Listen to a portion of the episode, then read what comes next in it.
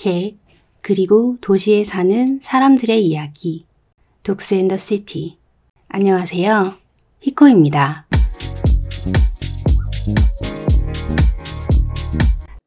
안녕하세요. 히코입니다. 여러분 한 주 잘 보내셨어요? 저는 많은 일들이 있었어요. 첫 번째로 저희 말랑카우가 중성화 수술을 했습니다. 고양이 처음 키우는데 고양이 중성화 수술도 당연히 처음이겠지요? 원래 강아지들도 어, 남자 강아지보다 여자 강아지가 더 힘들어요. 아무래도 난소를 제거하고 자궁의 일부를 드러내는 수술을 하기 때문에 여자아이들은 개복 수술을 하는 편이거든요. 남자아이들은 흔히 저희가 땅콩을 뗀다 라고 얘기해서 어, 여자아이들보다 회복 속도도 훨씬 빠르고 통증도 덜한 반면에 여자아이들은 아무래도 개복을 하니까 살이 붓고 뭐 이런저런 뭐 통증들도 조금 더 수반되는 것 같아요.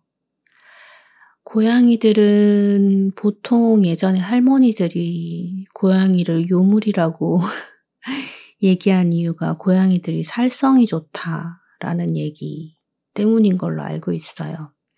그래서 다들 고양이 중성화 수술은 괜찮다 이렇게 얘기를 하기도 하는데 그래도 수술은 수술이니까 좀 신경이 많이 쓰였어요.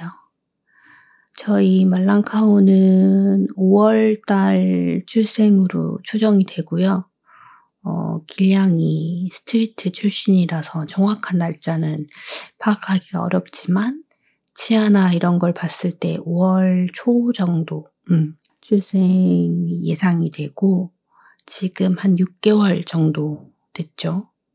지금 현재 몸무게가 3.2, 3.3 kg 정도 되고 둘이 성장하는 속도가 비슷해요. 아무래도 동배로 추정이 돼서 그런지 좀 비슷하게 자라더라고요. 이번, 그러니까 지난 금요일 날 수술을 했고, 월요일에 이제 드레싱을 한번 했어요.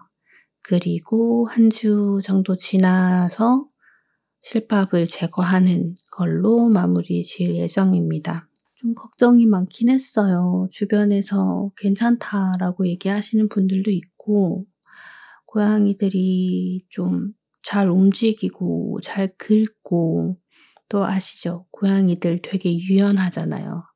그래서 요가 하듯이 막 배에 붕대 감아놓은 것들을 다 뜯어놓고 이래서 상처가 덧나기도 하고 한다고.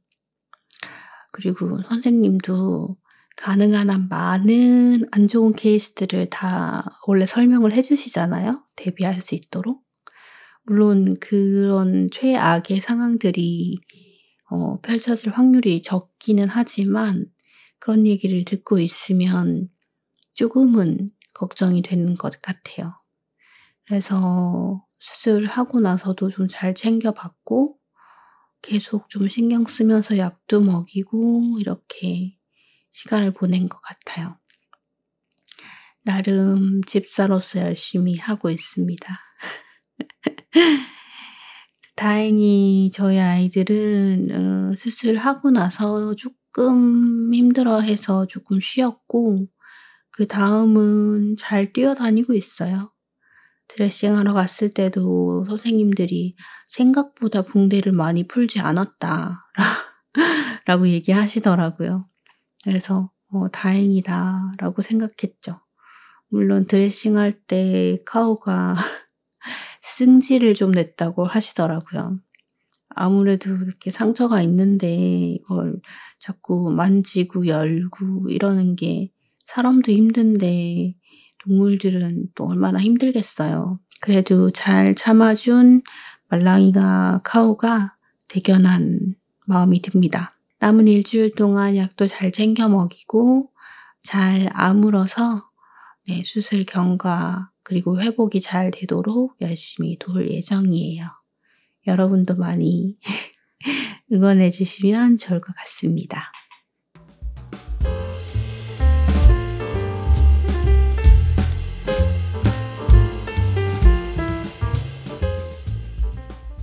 제가 오늘은 뭘 얘기하면 좋을까 하다가 지난번에 제가 그 얘기 했었잖아요. 교통사고 났을 때 반려견 보상은 어떻게 받는지. 그 얘기를 좀 해볼까 해요. 제가 작년 5월에 초코랑 코코를 데리고 어, 1박 2일로 동, 반려동물이 동반이 되는 좋은 숙소를 어, 여행을 다녀온 적이 있었어요. 어, 강원도 홍천? 어, 요 정도 되는 위치였는데 재밌게 놀고 일요일 날 이제 운전을 해서 집으로 돌아오는 길이었어요. 아무래도 5월이니까 날씨도 좋고 여행하는 분들도 많고 그래서 당연히 집으로 돌아오는 길에 특히나 일요일 낮 당연히 도로가 정체가 됐겠죠. 제가 가던 길은 어 2차로 고가도로였어요. 그러니까 2차로가 맞나? 그 가는 방향이 차로가 두 군데였고 또 반대편 차로가 두 군데 그리고 중앙에 어, 시멘트로 돼 있는 중앙 분리대가 있는 그리고 어, 고가 도로였어요. 위에 지붕이 있는 어, 1시, 2시 정도였던 것 같아요. 이제 슬슬 햇빛이 나고 졸릴 시간인데다 차량들이 정차가 되어 있으니까 브레이크를 밟고 계속 어, 브레이크를 밟다가 뭐 5, 10 이 정도로 가다가 또 서다가 가다가 서다가 이렇게 좀 반복하는 지루하고 좀 졸린 구간이었어요. 저도 뭐 아이들이 있으니까 되도록 속도를 내지 않고 가는 편이긴 한데 그 구간에서는 꽤나 좀 지루하기도 하고 살짝 졸릴 것 같기도 하더라고요. 그래서 열심히 사탕도 먹고 껌도 씹고 졸지 않으려고 열심히 정신을 바짝 차리고 있었죠. 어, 한 3, 4분 정도 브레이크를 밟고 정차를 하고 있었어요. 그래서 앞에 전방을 주시하고 브레이크를 밟고 있는데 갑자기 쿵 하는 거예요. 갑자기 쿵 하면서 제 차가 오른쪽으로 살짝 이렇게 미끄러지듯이 틀어지는 거예요.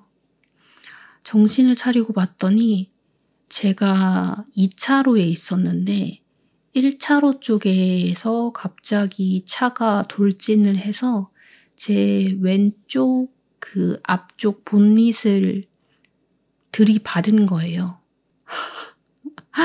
제 왼쪽 앞쪽 그러니까 바퀴 쪽을 들이받아서 제가 서 있는 상태인데 그 차량이 제가 기억하기로는 좀 큰 SUV 차량이었어요. 어, 코란도 뭐 요런 형태의 그리고 저는 브레이크를 밟고 서 있었으니까 근데 차량이 앞쪽을 부딪히니까 당연히 이제 브레이크를 밟고 있어도 그 힘에 의해서 그 토크 힘에 의해서 차가 이렇게 돌게 되는 거죠. 다행인 건 제 차가 좀 돌았지만 그 오른쪽에 또 반대편 시멘트 가드레일을 박지는 않았어요. 그래서 다행히 왼쪽만 다쳤죠. 어, 정말 운이 좋았던 건 그 차량이 조금만 방향을 바꿔서 운전석 문 쪽으로 아마 들이받았으면 제가 살아남지 못했을 것 같아요. 왜냐하면 그 사고가 사실은 사중추돌 사고였거든요. 그 1차로에 저를 제일 처음 부딪힌 그 가해 차량은 저를 부딪히고 핸들을 꺾어서 이제 부딪히니까 놀래서 핸들을 꺾었겠죠.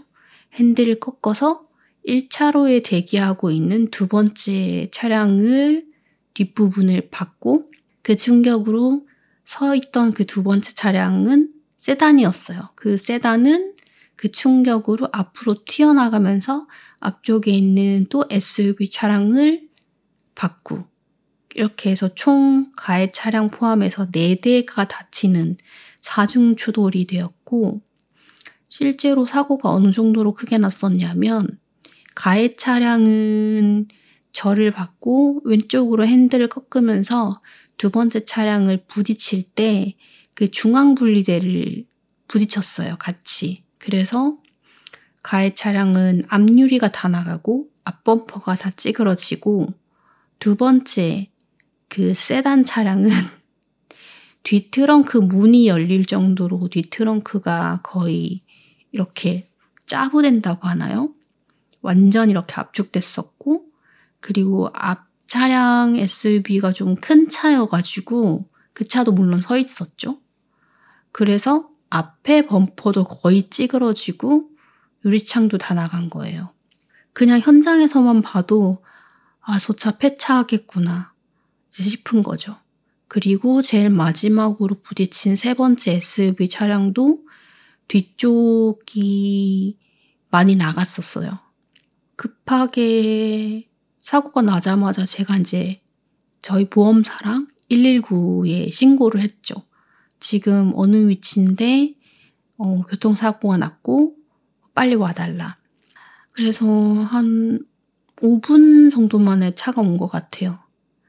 근데 사실 그렇게 큰 사고가 난 경우는 좀 처음이기도 했고, 그 고가도로가 그 한쪽 방향이 차선이 2차로여서 저희가 1차로랑 2차로 이렇게 나눠서 사고가 났었고, 저는 2차로 거의 끝쪽에 이렇게 틸팅이 돼서 이제 깜빡이를 켜고 서 있었고, 나머지 가해 차량과 피해 차량 두 대는 또 왼쪽에 서 있었어요. 근데 운전하시는 분들이 다 남자분들이셔가지고 남자분들이 나와서 이제 상황을 파악을 하고 뒤에 또 이제 차가 정차가 되면 안 되니까 이제 차가 빠져나갈 수 있도록 정리를 하는데 저는 너무 무서운 거예요. 어, 이거 잘못 나갔다가 차에 치면 어떡하지? 라는 생각도 들고 사중추돌이었는데 이게 뒤에서 차가 못 보고 또 와서 박으면 어떡하지? 그래서 연쇄적으로 차가 충돌이 되면 어떡하지? 상당히 두려웠어요. 다행히 그 119랑 경찰분이랑 그 보험사 직원분들이 좀 빨리 와주시고 레카차 당연히 제일 먼저 왔죠. 와주셔서 그 기다리는 한 5분 정도가 정말 길었어요. 음. 그래서 이제 경찰관 분들 오시고 거의 이제 아수라장인 거예요. 파편도 많고 그런 상황에서 가해 차량 차주분과 그 두 번째 교통사고를 당한 피해 차량에 계신 분들은 차가 엄청 부서져가지고 거의 현장에서 앰뷸런스에 실려가셨고 세 번째 차량 분도 아마 앰뷸런스 실려 가셨을 거예요. 그리고 거기 계신 이제 119 구급대원 분이 저한테 앰뷸런스 타고 병원 바로 가시겠어요? 이렇게 물어보시더라고요. 그래서 아, 제가 지금 강아지랑 동승을 해가지고 저는 강아지 때문에 앰뷸런스를 타고 갈 수는 없을 것 같아요. 라고 말씀을 드렸더니, 아, 그러면 이제 렌트 차량 오면 집 근처에 가셔서 병원을 꼭 가보셔라. 이렇게 말씀을 하시더라고요.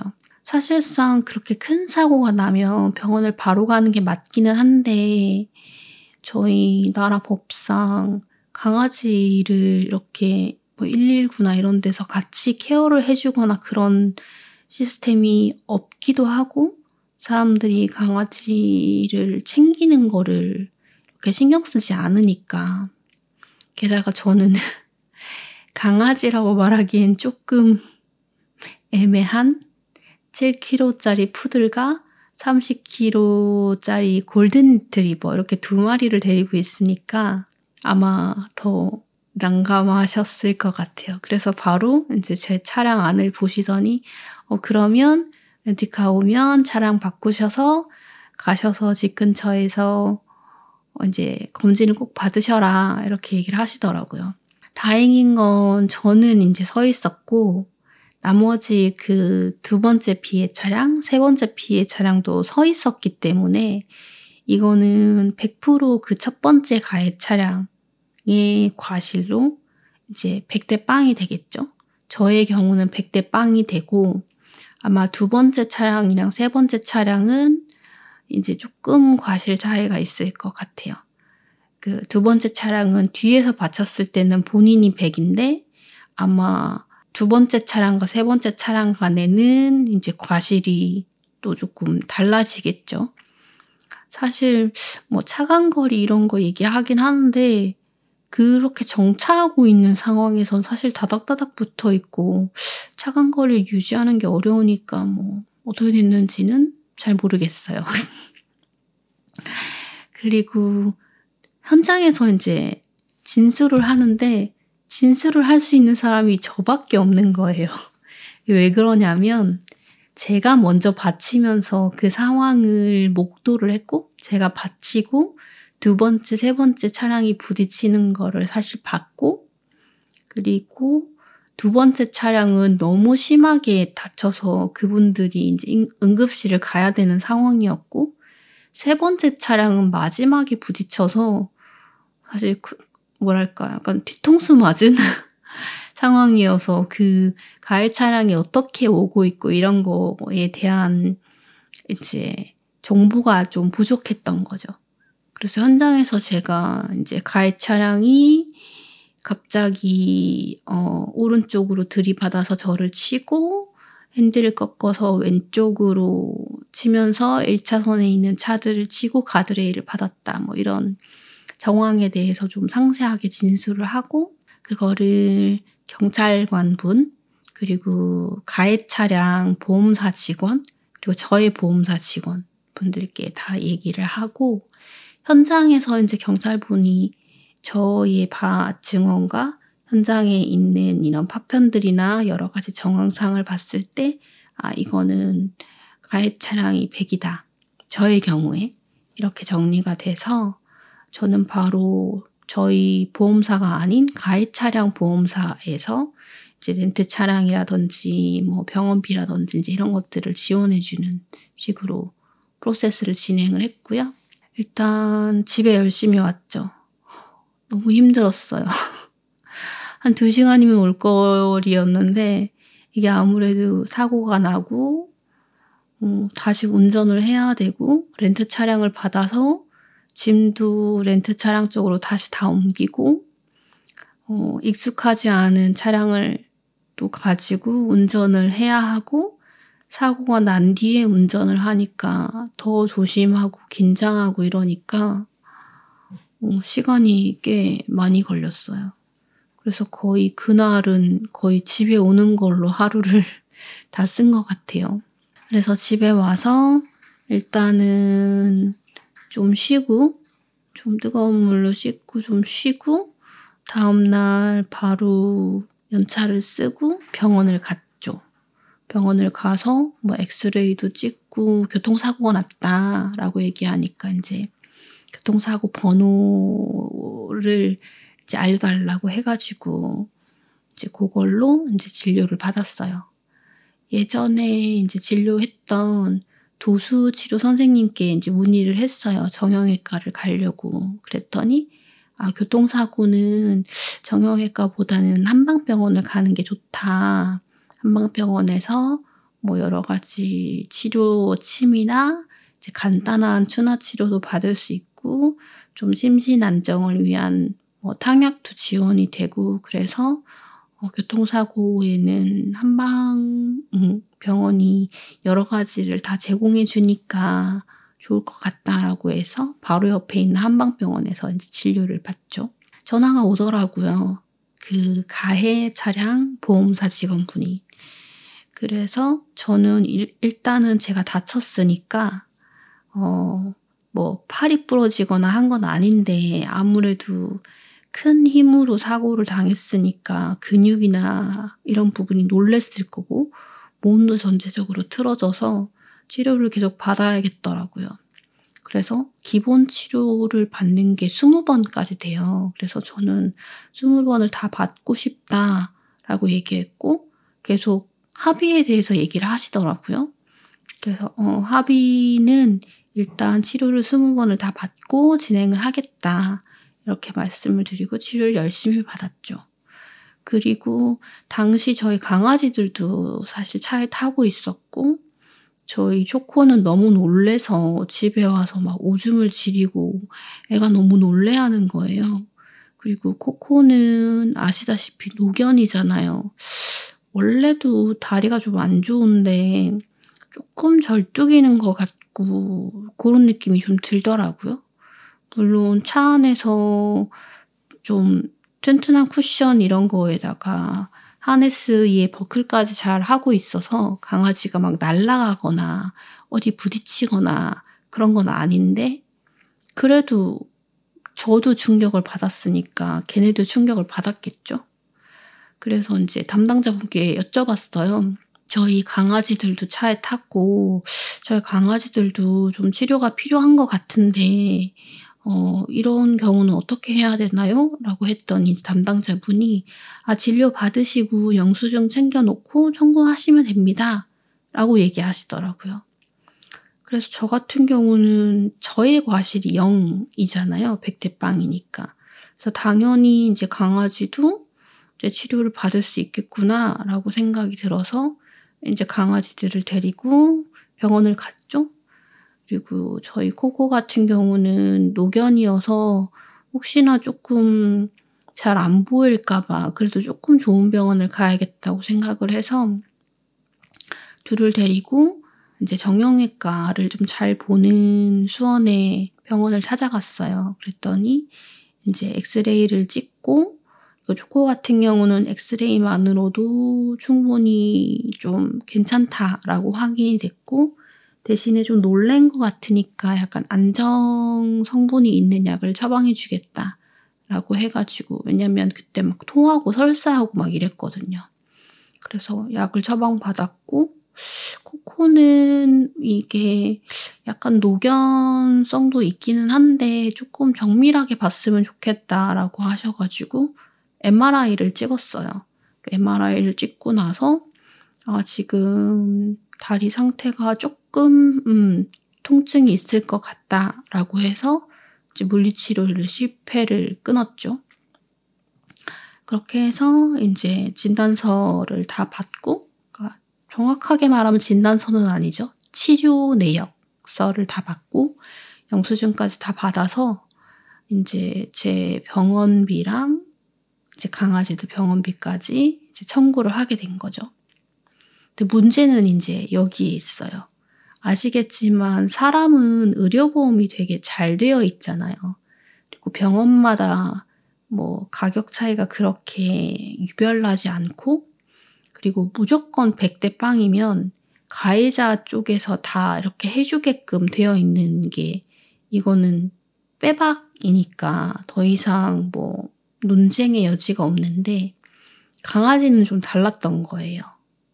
강아지는 특히나 또 저는 두 마리인데다가 대형견이고 아시겠지만 대형견은 좀 병원마다 차이가 있는데 대부분 내 병원은 대형견은 동일한 뭐 검사나 치료를 하더라도 어 비용이 뭐 두 배, 세 배까지 이렇게 올라가요.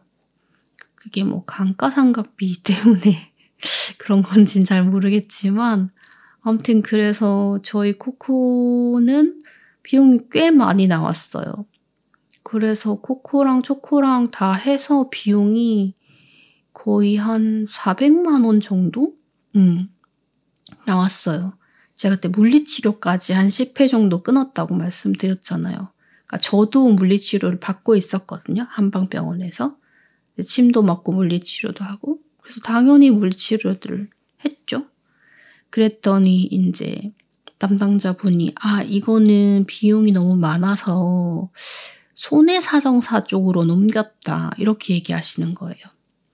여러분 손해사정사라는 말 들어보셨어요? 저는 이번에 처음 알았어요. 손해사정사. 그 손해사정사라는 게 그런 보험에서 분쟁이 있을 때 그 분쟁을 조정하는 그런 역할을 한다고 하더라고요. 그리고 대부분의 손해 사정사는 프리랜서로 일을 하기도 하지만 보통은 이제 보험사랑 계약을 해서 보험사의 외주 내지는 하청의 역할 정도 수준으로 이제 진행을 하죠. 그 얘기는 보험사에 조금이라도 더 이득이 되는 형태로 이제 합의를 하려고 한다라는 얘기예요. 저한테 처음에 그 손해사정사분이 연락이 왔어요. 그래서 이제 병원이 어디냐 이렇게 물어보시더라고요. 그리고 강아지가 많이 다쳤냐, 뼈가 부러졌냐, 뭐 이런 얘기를 하시더라고요. 그래서 아, 뼈가 부러지진 않았는데 사람도 저도 엑스레이 찍고 뭐 필요하면 MRI 찍고 이렇게 하듯이 강아지도 눈으로는 확인할 수 없으니까 그런 검사를 했다. 뭐 이렇게 말씀을 드렸죠. 그랬더니 그 병원에 직접 와서 강아지의 상태를 보고 싶다고 얘기를 하시더라고요. 그래서 음, 그러셔라. 라고 해서 이제 어차피 물리치료를 받으니까 물리치료를 가는 날 약속을 잡은 거예요. 근데 그 전부터 분위기가 좀 싸하더라고요. 아, 이 사람 뭔가 꼬투리를 잡아가지고, 어, 비용을 안 내려고 하겠다. 라는 게 좀 감이 오더라고요. 그래서 아니나 다를까 조금 쎄한 기분이 들어서 일단 일찍 가서 담당 선생님께 말씀을 드렸죠. 제가 이러저러 해서 교통사고를 당했는데 제 과실이 0이고 그 상대 측 과실이 100이어가지고 이제 치료를 받게 됐다. 근데 강아지를 키우고 있고 강아지가 그 사고 당시에 동승을 하고 있어서 담당자한테 강아지 진료에 대해서 물어봤을 때 진료를 받고 영수증을 잘 챙긴 다음에 제출하면 된다. 이렇게 얘기해서 제가 이제 진료를 하게 됐다. 근데 지금 손해사정사라는 분이 오셔가지고, 어, 협의를 하려고 하는데, 아마도 이 사고가 이 치료의 근본적인 원인이냐, 뭐, 이런 얘기를 하실 것 같은데, 어, 좀 잘 대답해 달라 뭐 이렇게 말씀을 드렸고 이제 선생님이 말씀하시기는 사람도 사실 이제 교통사고가 났을 때 내가 몸이 컨디션이 좋아서 교통사고를 당해서 뭐 허리가 아플 수도 있는 거고 아니면 내가 평소에도 허리나 무릎이 안 좋았는데 교통사고를 통해서 그게 더 나빠질 수도 있는 건데 이거를 100% 교통사고에서 기인한다라고 말하기는 사실상 어렵다. 그렇지만 교통사고에 대한 대인의 이제 그 사고의 비중에 따라 그 치료비를 지원하는 거는 좀 명백하게 되어 있다. 라고 얘기하셨고, 근데 동물의 경우는 그게 잘 안 돼 있으니 사실 좀 어려운데, 이게 사고에서 기인한 거냐라는 이야기를 물어보면 본인은 어, 대답할 수 없다 라고 답변을 하실 거다 이렇게 말씀을 하시더라고요. 사실 그게 맞기도 하고요. 그래서 일단은 좀 선생님과 잘 얘기를 해서 좀 준비를 마음의 준비를 하고 이제 그분을 만났어요. 그래서 그분이 이제 대뜸 말씀하시는 게 어, 고객님이 잘 모르시나 본데 강아지는 이제 대물로 이제 물건으로 지불되기 때문에 어, 100대 빵으로 그 고객님의 과실이 없다 하더라도 이 진료비를 다 지원해 드릴 수는 없다. 저희가 지원해 드릴 수 있는 어, 비중은 50% 정도다. 이렇게 말씀을 하셨고, 의사 선생님께 뭐 이거저거 물어보시더니 그래서 결론은 이 지금 아이의 상태가 이렇게 안 좋은 게 교통사고에서 기인한 것이냐 아니면 교통사고에서 기인한 것이 아니다 라는 코멘트를 좀 해줄 수 있냐? 이렇게 물어보시더라고요. 근데 뭐 선생님은 저에게 대답한 거와 똑같이 말씀을 하시죠. 사람도 컨디션이 안 좋은 상태에서 교통사고를 당해서 더 안 좋아질 수도 있는 거고, 건강한 사람이 교통사고를 당해서 더 안 좋아질 수 있는 건데, 동물도 마찬가지다. 어, 이 친구가 이걸로 인해서 100% 기인한 통증이나 뭐 상태가 나빠진 거라고는 말할 수 없지만 그렇다고 영향이 없다라고 말할 수도 없다. 음. 그러니까 이제 좀 난감해지는 거죠. 그래서 이제 계속 얘기를 하는데 그 손해사정사 분의 스탠스는 어 저는 좀 여자고 좀 나이도 어려 보이고 이러니까 대충 얘기해가지고 좀 끝내고 싶어 하시는 눈치였어요. 그 예를 들어, 어, 아가씨가 봤을 때, 50% 정도 좀 부족하다고 생각하면 본인이 제시할 수 있는 최고치는 한 70% 정도인데, 이거 소송 가도 사실 많이 받기 어렵다. 이렇게 얘기를 하시더라고요. 그래서 사실 좀 화가 났어요. 그러니까 실제적으로 저는 교통사고를 당하지 않았으면 제가 제 시간을 들여서 병원을 가서 제 치료를 받을 필요도 없고 사실 치료받으면 힘들잖아요. 침 맞고 추나하고 이런 거 힘들잖아요.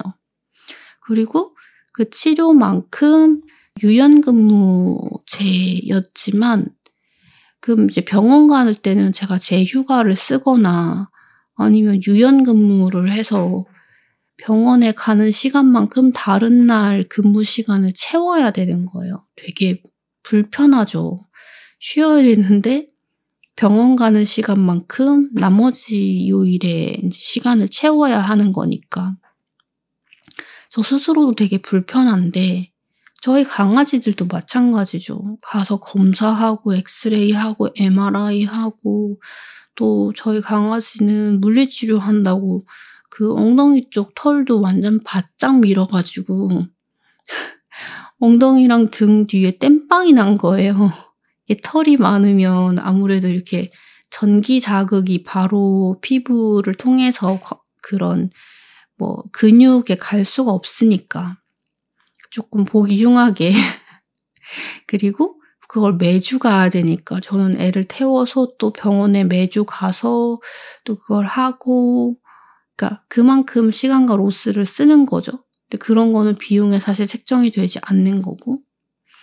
그런데 이제 손해사정사 분은 그런 거랑은 전혀 별개로 아 그거는 고객님 상황이시고 실제 법률상은 어, 그렇게 지원할 수가 없다라고 얘기를 하셔서 상당히 기분이 나빴어요.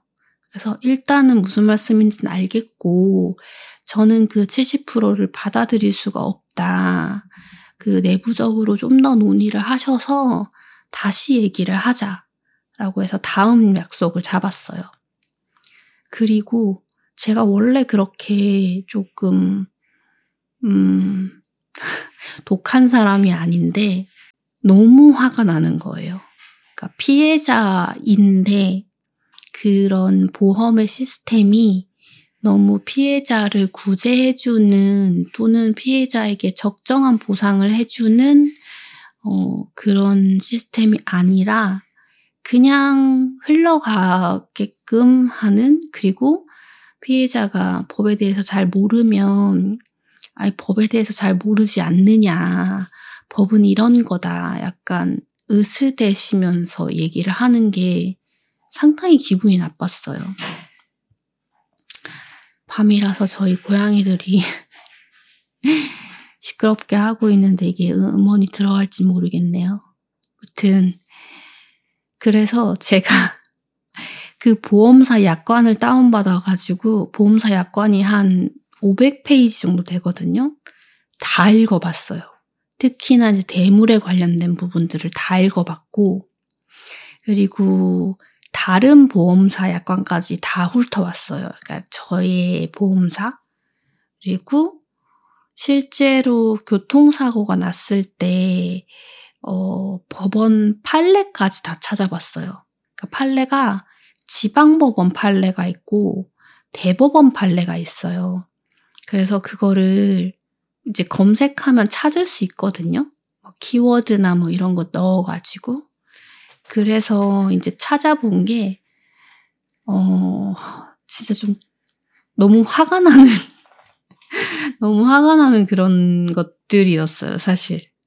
제가 간단하게 말씀을 좀 드려보면, 일단 강아지의 경우는 아까도 말씀드렸듯이, 그러니까 대인 대물로 저희가 보통 나누잖아요. 그러니까 대인 대물에서 강아지는 자산으로 관리가 되기 때문에 대물 배상의 기준으로 처리가 돼요. 그리고 만약에 강아지가 그 교통사고를 통해서 죽었다.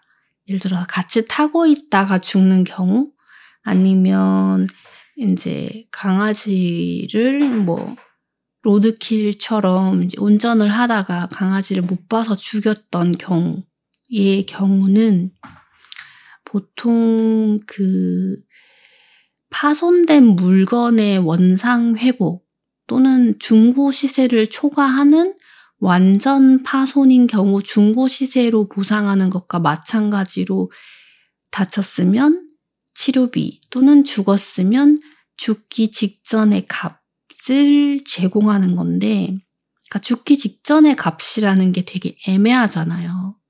근데 현재의 법상 죽기 직전의 값은 기준값이 뭘로 되어 있냐면, 여러분, 놀라지 마세요.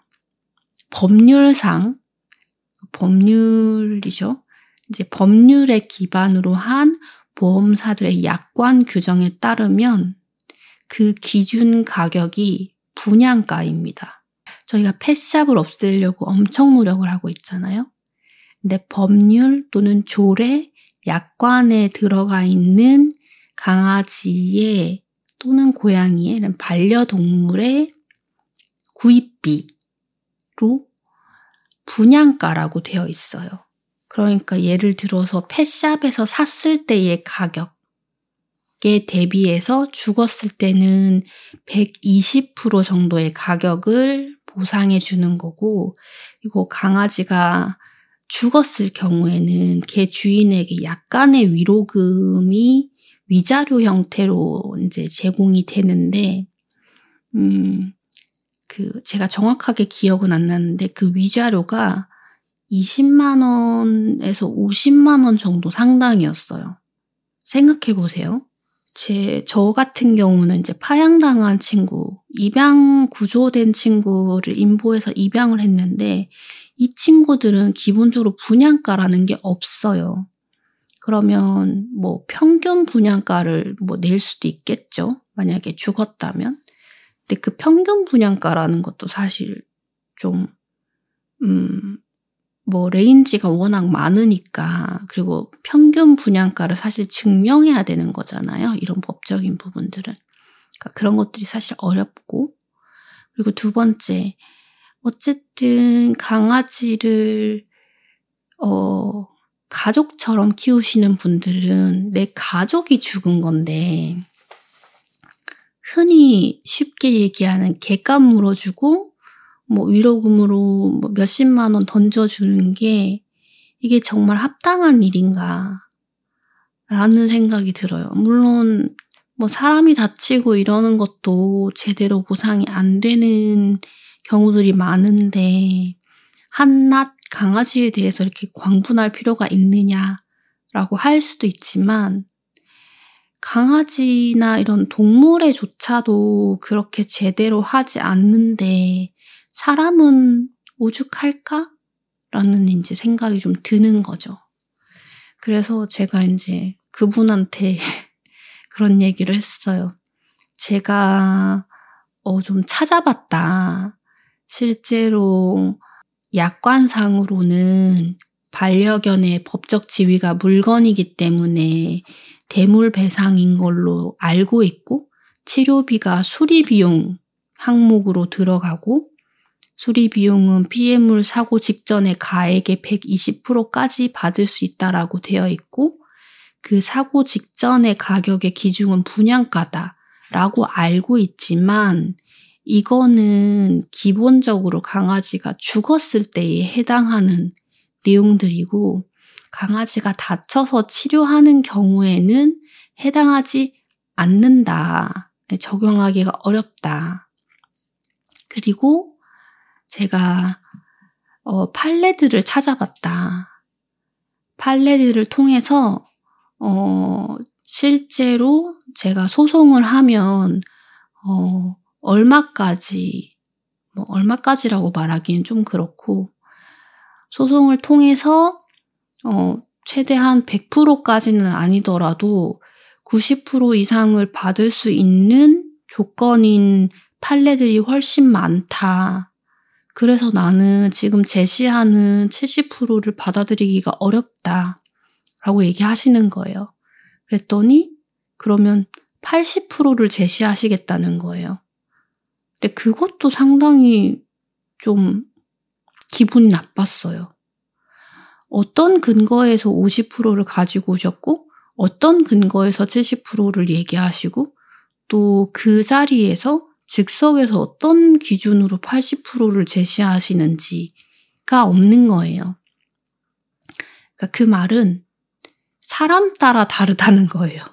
이 사람이 좀 유순하고 말을 잘 들어줄 것 같으면 어, 적게 퍼센티지를 부르고 이분이 조금 깐깐하게 계속 따지고 들고 이러면 퍼센테지를 조금씩 올려주시는 거예요. 말 그대로 흥정을 하시는 거죠. 손해사정사분이. 그래서 저 오늘은 정리 못할 것 같다. 이렇게 말씀을 드리고 좀 알아보니까 손해사정사를 바꾸는 권리를 가지고 있더라고요, 제가. 보통의 손해사정사들은, 어, 그 보험사에 속해 있어요. 아무래도 손해사정사라고 하면 그 보험사의 외주 직원이기 때문에 보험사가 지불해야 하는 배상액을 조금이라도 줄여주는 게, 어, 손해사정사가 어, 보험사를 통해서 돈을 더 많이 벌 수 있는 방법인 거예요. 돈을 아껴주는 게. 그래서 결론적으로 손해사정사는 피해자 입장에서 대변을 하는 사람이 아니에요. 보험사 입장에서 대변을 하는 거죠. 그래서 그런 경우를 대비하기 위해서 손해사정사 변경 권한이라는 게 있어요. 즉, 이 보험사와 관련되어 있는 손해사정사가 아니라 별도로 프리랜서로 활동을 하시는 손해사정사 분을 고용을 해서 그분이 전체적인 손배를 관리하고 조율을 하는 거죠. 그래서 어, 손해 사정사를 바꿔야겠다라고 생각을 해서 그 해당 가해 보험사의 고객센터에 전화를 했어요. 제가 이러이러해서 손해 사정사가 오셨고 두 번 정도 미팅을 했는데 어, 저는 마음에 들지 않는다. 그분이 제시하는 논리도 사실 이해하기가 힘들고 제가 과실이 0인데 왜 저희 강아지들 치료하는 비용에 제가 돈을 지불해야 하냐.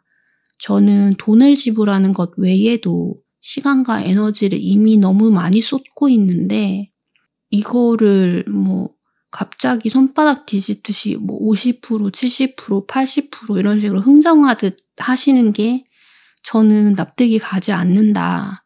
손해 사정사를 바꿔달라. 이렇게 말씀을 드렸어요. 그랬더니 그분이 아 그러면 제가 내부적으로 좀 확인을 해보고 연락을 드리겠다. 이렇게 말씀을 하시더라고요. 그래서 어, 저는 필요하면 소송하겠다. 그 판례도 다 찾아봤고 지방법원 판례랑 대법원 판례까지는 다 가지고 있다. 실제로 치료비 목록으로 90% 이상 판례가 난 경우들도 있다. 이렇게 이제 말씀을 드렸죠. 그랬더니 아, 고객님, 그러면 저희가 내부적으로 빨리 확인을 하고 알려드리겠습니다. 이렇게 말씀을 하시더라고요. 그래서 5분 만에 전화가 왔어요. 5분 만에 전화가 와서 이제 그분이 하시는 말씀이 아, 고객님의 어, 마음을 이해를 충분히 이해한다. 그런데 저희도 사실 소송까지 가셔서 100%는 어려우실 거다. 그리고 굳이 소송까지 가셔야겠느냐. 음, 더 많은 에너지를 쓰실 텐데. 그래서 저희도 이제 그 보험료 배상금을 지불을 하는 그 금액에 따라서 퍼센트에 따라서 그 결제선이 좀 다른데 90% 정도까지는 저희가 결제선을 더 올리지 않아도 저희 수준에서 할 수 있으니 90% 정확하게는 89%였어요. 그 선에서 마무리 짓는 게 어떠겠냐 이렇게 말씀을 하시더라고요. 그래서 일단은 그 의견을 이제 수용하기로 했어요. 사실 처음에 50%를 배상해 주겠다고 했던 거 대비해서 90%까지 이제 배상금을 올렸고 그 과정에서 제가 조사도 많이 하고 설득도 하고 그래서 어쨌든 성취를 한 거잖아요. 그리고 뭐 소송까지 좀 그런 좀 지난한 과정을 겪을 자신도 없어서 아, 내가 일단은 최선을 다해서 89%, 90% 정도까지는 올렸고, 그래서 한 10% 정도는 제가 비용을 냈어요. 실제로 초코랑 코코랑 뭐 검사비, 치료비까지 해서 거의 한 500만 원 정도 나왔어요. 아무래도 정형외과 쪽인데다가 초코는 엑스레이만 찍었지만 코코는 노견이어가지고 MRI도 찍고 물리치료도 받고 이러니까 비용이 꽤나 나가더라고요. 물론 좀 잘 보시는 데서 하기도 했지만 제 치료비보다 많이 나왔어요. 여러분 아시죠? 그 강아지 고양이는 가슴으로 나와서 지갑으로 키우는 거. 그래서 뭐 50만 원이 나가긴 했지만 그래도 물리치료 받고 초코도 약 좀 먹고 이러면서 많이 좋아졌어요.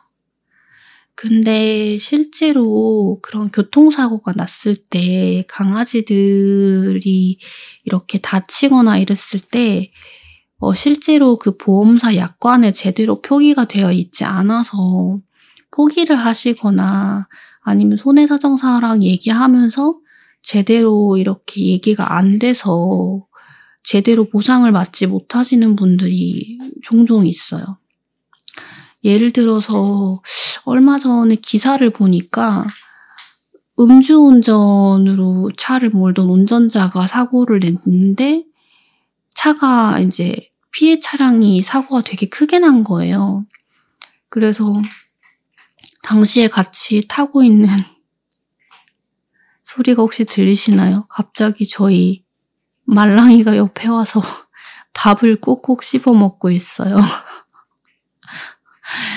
고양이들 야행성이라 가지고 그래도 수술 후에 식욕이 좋아가지고 다행이네요. 무튼 다시 이야기로 돌아가서 지난 1월 말에 음주운전 상태로 차를 몰던 운전자가 피해 차량을 이렇게 들이받아가지고 당시 차량에 타고 있던 강아지가 하반신 마비를 당하는 일이 발생을 했어요. 근데 아시다시피 강아지, 반려견은 물건으로, 법적으로 물건으로 취급을 받아서 보상을 받을 길이 없는 거예요. 그래서 어, 이 피해자분이 인스타 계정에 우리 강아지가 이런 이런 일을 당해서 지금 하반신 마비가 됐고 운전자는 면허 취소 수준의 음주운전을 했고 반대편에서 중앙선을 침범해서 총 6대의 차량을 쳤고 그리고 저희 차량에 같이 타고 있던 남편은 전치 48주의 부상을 입었다. 이렇게 된 상황에서 그 강아지는 다행히 목숨은 건졌지만 척추가 부러져서 긴급 수술을 받았고 수술을 무사히 견뎠지만 뒷다리가 아직 회복이 안 돼가지고 하루에 3, 4시간 이상 밖에서 뛰거나 걸으며 산책을 하던 강아지가 이제는 뒷다리를 쓰지를 못해서 뒷다리를 질질 끌고 다니는 음, 모습을 보이고 있다. 그래서 너무너무 마음이 아프다. 그런데 가해자의 보험사는 강아지는 법적으로 물건에 속하기 때문에 대물 취급을 받으니까 그 강아지의 치료비가 지나치게 많이 나와서 대물비로 치료를 해줄 수 없다. 이렇게 주장을 한다고 해요. 그래서 합의를 하고 치료비를 받는 이제 이런 일들이 일어나는데 그 치료비를 받는 기준도 반려견의 분양비를 기준으로 삼아서 얘기를 하니까 저처럼 파양이나 유기된 강아지를 입양하는 경우는 애초에 분양비가 없는 거죠. 그러면 정말 이제 모호해지는 거예요. 그리고 보험사에 따라서 배상을 거부하기도 하고요. 그런데 실제로 법원 판결에서 판례에서 이러한 반려동물의 치료비를 배상하라는 판결도 있었어요. 그 2020년에 횡단보도를 건너던 중이었던 A씨의 반려견이 목줄 없이 걷다가 약 20km/h의 속도로 직진하던 차량과 발생한 교통사고에 대해서 울산 지방법원에서는 2021년 5월 피해견의 목줄을 채우지 않은 견주의 과실이 있으나 피해견이 10년 이상 함께한 반려견으로서 가족 간의 유대관계가 깊음 등을 이유로 정신적 위자료를 포함해서 약 194만 원을 보상하라고 판결을 했대요. 그리고 지난 2011년 7월에도 반려견과 견주가 공터 주차장을 거닐던 중에 차량이 반려견을 보지 못하고 그 반려견을 치어서 피해견의 오른쪽 다리가 부러진 사고가 났는데 이 사고에 대해서 견주가 제기한 손해배상 청구 소송에서 서울중앙지법은 보험사는 자동차 사고로 인한 물적 손해배상이 교환 가치, 즉 시가를 넘을 수 없다고 주장을 했지만 애완견은 물건과 달리 소유자가 정신적 유대와 애정을 나누고 생명을 가진 동물이라는 점에 비춰 치료비가 교환 가치보다 높게 지출됐더라도 배상하는 것이 사회적 통념에 비해 인정될 수 있다. 이렇게 코멘트를 하면서 181만 원을 지급하라고 판결을 내렸다고 해요. 근데 사실 이렇게 다친 친구들 194만 원 받아서 181만 원 받아서 어떻게 재활하고 치료하겠어요. 이 친구들 못해도 천만 원 이상 들 텐데. 그래도 어쨌든 판결을 통해서 이렇게라도 어 뭔가 어 보상을 받을 수 있는 이력을 남기는 게 되게 중요한 것 같아요. 그리고 최근에 그 한문철 변호사 그 TV에 이런 게 올라왔었어요. 강아지가 그 주차장에서 있는 대형 경기도의 한 대형 주차장에 이제 키우는 강아지였나 봐요. 리트리버 종류 강아지인데 진입로에 이제 햇빛이 좋으니까 엎드려서 이제 쉬고 있었겠죠. 근데 걔가 들어오는 차에 치여가지고 치료비가 수천만 원이 나왔다는 거예요. 그래서 차주랑 견주 간의 과실 비율을 놓고 온라인에서 갑을 갑론을박을 이제 펼친 거예요. 그래서 유튜브 채널인 한문철 TV에서 주차장으로 들어오는 차가 엎드려 있는 개를 보지 못하고 다치게 해서 치료비가 총 4천만 원이 나왔다는 견주의 사연을 얘기를 했어요. 견주 A씨는 반려견은 아직 도 재활 중이고 상대방 보험사에서는 몇백만 원밖에 못 준다. 라고 하면서 민사소송을 가능, 진행을 하면 승소 가능성이 있느냐? 라고 한문철 TV에 문의를 했다고 해요. A씨의 말에 따르면 그러니까 견주분이죠. 보호자분. 사고를 당한 반려견종은 골든 리트리버고 초기에 분양 대금은 50만 원이었다고 해요. 뭐 이분은 이제 분양을 해오신 거죠. 사고로 갈비뼈가 8대 골절이 됐고 기흉에 대퇴골 양쪽이 다 빠지고 금이 가서 총 5차례 수술을 했다고 해요. 그리고 함께 공개된 그 폐쇄회로 CCTV 영상에 그 사고 장면이 고스란히 담겨 있는 거죠. 검은색 세단이 우회전을 해서 주차장으로 들어오는 길에 길 한가운데 엎드려 있는 개를 보지 못하고 개 위로 주행을 한 거예요. 근데 차가 지나간 자리에 개는 이제 고통스러워서 몸부림을 치면서도 너무 아프니까 이동을 못한 거예요. 근데 덜컹거림을 느낀 차가 얼마 안 가 정차를 했죠. 자신도 27kg짜리 대형견을 키운다는 한문철 변호사께서는 사람은 치료비 수억 원을 들여도 치료를 끝까지 하고 장애에 대한 보상도 해줘야 한다. 그러나 차는 수리비가 차값보다 더 많이 들어가면 중고차 값으로 끝이다. 라며 반려동물은 또 하나의 가족이다. 치료를 해줘야 된다. 이렇게 말씀을 하셨어요. 그리고 이어서 예전에는 개값, 분양 대금값만 주면 되던 그런 시절이 있었다. 근데 그건 옛날 얘기다. 이제 반려동물은 가족이다.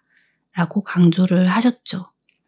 다만, 한 변호사님은 개 치료비를 받기 위해 소송을 진행을 할 경우 견주의 과실 비율만큼 치료비를 받지는 못한다고 조언을 하면서 주차장에 강아지가 누워 있는 건 분명히 견주가 잘못을 했다. 보험사는 아마도 견주 과실이 훨씬 크다고 주장을 할 것이다. 이렇게 말을 했다고 해요. 사연자가 보호자 견주의 입장을 고려한 한 변호사와는 달리 네티즌 다수는 차주가 억울하겠다 이런 반응을 보였다고 해요.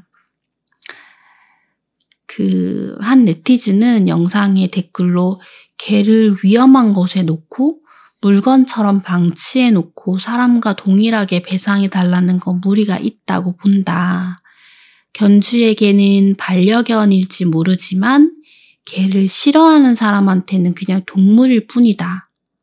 이렇게 쓰신 분도 있고요. 또 다른 분은 견주가 놀란 차주에게 정신적 피해 보상까지 해줘야 된다. 음, 또는 딱 분양비만 물어주고 차 수리할 수 있으면 견주한테 요구하면 될 것 같다. 뭐 이런 댓글을 달았어요. 그래서 참 사람마다 생각이 좀 다른 것 같아요. 일단은 어, 견주도 과실이 분명히 있죠. 견주도 그 강아지를 잘 관리하지 못한 과실이 분명히 있지만 강아지의 목숨이 달려있는 부분에 대해서는 어떤 식으로든 좀 도움을 줄 수 있는 어, 그런 법적 조치가 있었으면 좋겠다라는 생각이 들어요. 그리고 이렇게 과실이 이제 비율로 나타나는 경우는 더 문제가 복잡한데 저처럼 그 상대 과실이 100인 경우는 너무나도 명백한데 이런 경우도 물건으로 지급을 하면서 이제 보상을 해주지 않으려고 하는 것이 기본적인 통례, 통념이다. 라는 게 참 마음 아픈 사실이고요. 어, 이런 경우는 제가 아까 말씀드린 그 손해 사정사를 바꾸는 경우와 그리고 고객센터에 전화해서 어, 소비자 보호원의 이런 부분에 대해서 컴플레인을 제기하겠다라는 이제 카드 아닌 카드를 쓸 수 있는 거죠. 이 카드라고 말하는 게 참 서글프긴 한데요. 반려동물도 가족입니다. 그리고 저희가 로드킬도 되게 많잖아요. 주인 없는, 그러니까 가족이 없는 동물들은 정말 아무런 보호도 받지 못하고 또 죽으면 다행이라고 해야 될까요? 죽지 않고 어중간하게 다쳐가지고 보호소로 가서 치료도 못 받고 안락사가 되거나 어, 치료 시기가 늦어서 장애를 가져서 보호소에서 있으면서 가족을 만나지 못하거나 뭐 이런 경우들도 왕왕 있어요. 저희가 동물에 대해서 얘기를 많이 하는데 사실 이 자연이라는 것은 인간만의 자산이 아니잖아요. 어, 인간이 어쨌든 뭔가 영장류의 가장 윗단에서 뭔가 조금 더 발전된 사회를 이루고 사는 건 맞기는 한데 자연이라는 이 존재들은 모두가 함께 쓰는 것이기 때문에 인간이 마음대로 쓰는 거는 맞지 않다고 생각해요. 저희가 고속도로에 예전에 이렇게 방음벽 같은 거 설치할 때 새들의 움직임을 잘 파악하지 못했을 때 방음벽에 새들이 그렇게 많이 부딪혀서 죽었던 일들이 있어요. 물론 지금도 있고요.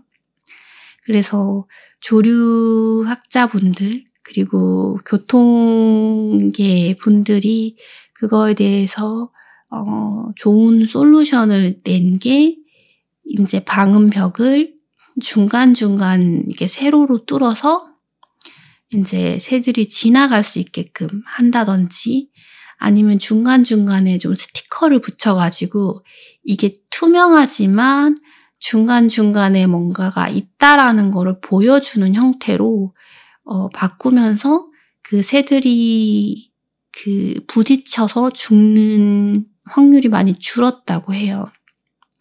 그리고 로드킬의 경우도 사실상 뭐 야생동물이 지나가고 있어요. 표지가 있기는 한데 저희가 아직도 로드킬 되는 뭐 강아지, 고양이 뿐만 아니라 뭐 큰 야생동물들도 되게 많잖아요.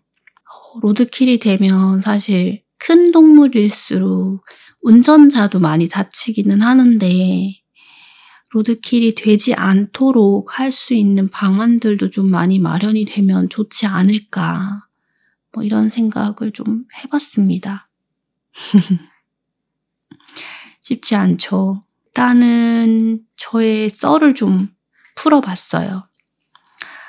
어, 운전을 하실 때 강아지들은 캔넬에 태울 수 있는 친구들은 되도록이면 캔넬에 태우고 캔넬에 태우지 않고 카시트를 이용하시는 분들은 아이들 이제 안전벨트도 잘 하고 그리고 운전도 되도록이면 방어 운전으로 조심해서 하시고 되도록 사고가 나지 않게끔 하고 중간중간에 아이들이 쉬고 배변도 할 수 있게끔 그렇게 잘 해주실 거라고 믿고 있어요. 가족이잖아요. 이제 가족들이 뭔가 문제가 생겼을 때 법적 보호를 받을 수 있는 것들이 좀 많이 늘어났으면 좋겠다는 생각을 좀 해보면서 저의 경험담을 말씀을 드렸어요. 어, 아마 그 보험사 담당자 직원이나 손해 사정사 분은 제가 되게 black consumer 내지는 좀 악질 고객이라고 생각했을 수도 있을 것 같아요. 아니, 약관을 다 읽어오고, 지방 법원, 대법원 판례까지 조사를 해와가지고 이제 얘기를 하니까 이분들도 이제 논리가 없었던 거죠. 사실상 각자 가지고 계신 보험 약관을 한번 보셔요. 제가 사실 그 가해 보험사 약관 외에도 저의 보험사 약관도 많이 찾아봤고, 그리고 또 중요한 건 최근에 달라진 보험사 약관이 이제 피해 보험사 약관의 경우도 그 반려동물에 대한 부분들은 거의 제대로 기술이 안 되어 있더라고요. 오히려 업데이트 된 것들이. 그래서, 어, 좀 의외다 싶었어요.